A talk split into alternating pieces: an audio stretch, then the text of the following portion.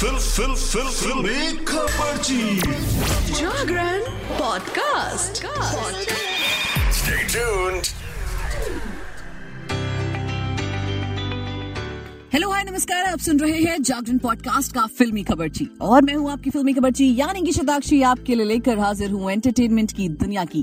कुछ चटपटी खबरें और कुछ गर्मा गर्म गॉसिप्स देखिए, आज सबसे पहली खबर जो है वो है एलविश यादव की, जो कि एक बार फिर से चर्चा बटोर रहे हैं। हमारे राव साहब, यानी कि एलविश यादव के ऊपर एफआईआर हो गई है। एलविश यादव के खिलाफ नोएडा में एफआईआर दर्ज की गई है।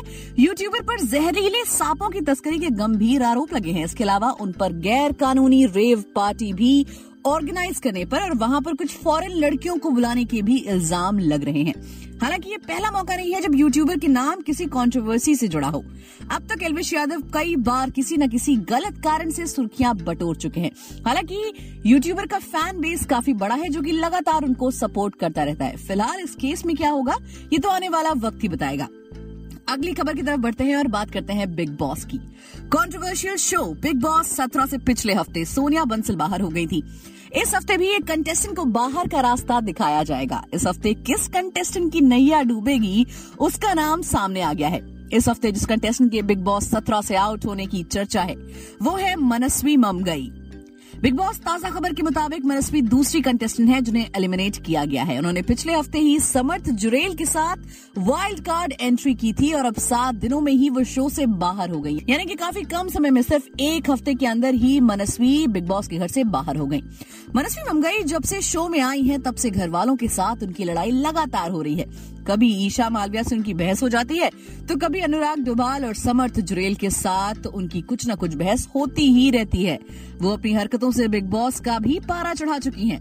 नॉमिनेशन टास्क में जब अनुराग ने उन्हें नॉमिनेट किया था, तब इस बात से मनस्वी इस कदर जल्ला गई थी कि उन्होंने शीशे पर अनुराग गद्दार है तक लिख दिया था। मनस्वी को नहीं पता था कि शीशे के ज़रिए ही घर वालों को कैमरे में कैद किया जाता है। बिग बॉस में मनस्वी को बेवकूफ़ कहते हुए उन्हें फटकार भी लगाई थी।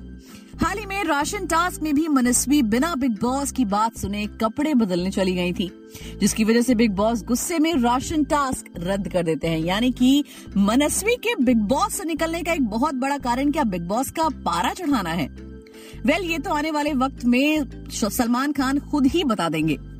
चलिए, अगली खबर की तरफ़ बढ़ेंगे और बात कर लेंगे साउथ सुपरस्टार रजनीकांत की। साउथ सिनेमा से लेकर हिंदी फ़िल्मों और दुनिया भर में रजनीकांत ने अपने एक्टिंग से फैंस के दिलों में हमेशा राज किया है। उनके लिए दीवानगी साफ़ तौर पर देखने को मिलती है। कहीं कहीं पर तो उनके मंदिर भी बने हुए हैं। रजनीकांत के फ़ैन कार्तिक ने तमिलनाडु के मदुरई में सुपरस्टार के सम्मान में एक मंदिर का निर्माण और करवा दिया है। पहले से ही उनके कई जगह पर मंदिर बने हुए हैं। अब एक और मंदिर बन गया है और अब अपने इस कारनामे की वजह से वो खुद चर्चा बटोर रहे हैं। यानी कि उनके जो फ़ैन है कार्तिक, वो चर्चाओं में है।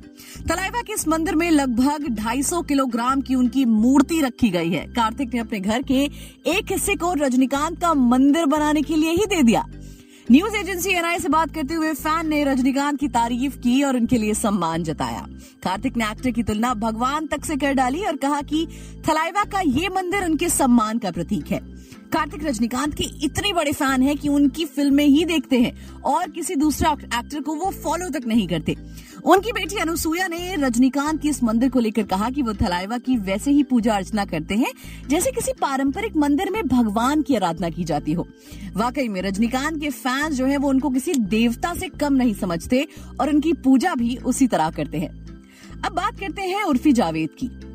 एंटरटेनमेंट का नाम हो और उर्फी जावेद की का ज़िक्र ना हो। ऐसा नहीं हो सकता। उर्फी जावेद आए दिन किसी न किसी के साथ कुछ ऐसा कर ही देती है, जिसकी वजह से वो सुर्खियों में रहती हैं, वो कंट्रोवर्सीज में रहती हैं। अपने अतरंगी फ़ैशन की वजह से उर्फी जावेद को अक्सर ट्रोलिंग झेलनी पड़ती है। कई बार तो उन्हें उनके लुक की वजह से जान से मारने की धमकी तक मिल चुकी है, जिसकी जानकारी उन्होंने खुद अपने फैंस के साथ शेयर की। अब एक बार फिर से उर्फी जावेद पर मुसीबत के बादल मंडराते हुए दिखाई दे रहे हैं। हाल ही में सुबह सुबह सोशल मीडिया पर एक वीडियो वायरल हुआ, जिसमें दो महिला पुलिस ऑफिसर उर्फी जावेद को पुलिस कस्टडी में लेती हुई नज़र आ रही हैं। उर्फी जावेद की इस वीडियो को इंस्टेंट बॉलीवुड ने अपने इंस्टाग्राम पर शेयर किया है, जिसमें उर्फी जावेद एक कॉफ़ी शॉप से बाहर निकलती हुई दिखाई दी। इस दौरान ही कुछ पुलिस वाले उर्फी जावेद को कस्टडी में लेने के लिए आ गए। वीडियो में दो महिला पुलिस ऑफिसर उर्फी जावेद को उनके साथ पुलिस स्टेशन चलने के लिए कहती हुई नज़र आई। इस पर जब उर्फी ने उनसे उन्हें कस्टडी में क्यों लिया जा रहा है ये सवाल किया तो महिला पुलिस ऑफिसर ने गुस्से में कहा, इतने छोटे कपड़े पहनकर कौन घूमता है? आपको बता दें कि उर्फी जावेद ने इस दौरान टूटे दिल वाला बैकलेस टॉप और जीन्स पहनी हुई थी। चलिए, अगली खबर की तरफ़ बढ़ेंगे। अभिनेता बॉबी देओल हाल ही में करण जौहर के show coffee with Karan eight में नज़र आए। उन्होंने कहा कि वो इस बात का उदाहरण है कि हमेशा स्टार किड्स को काम नहीं मिलता है।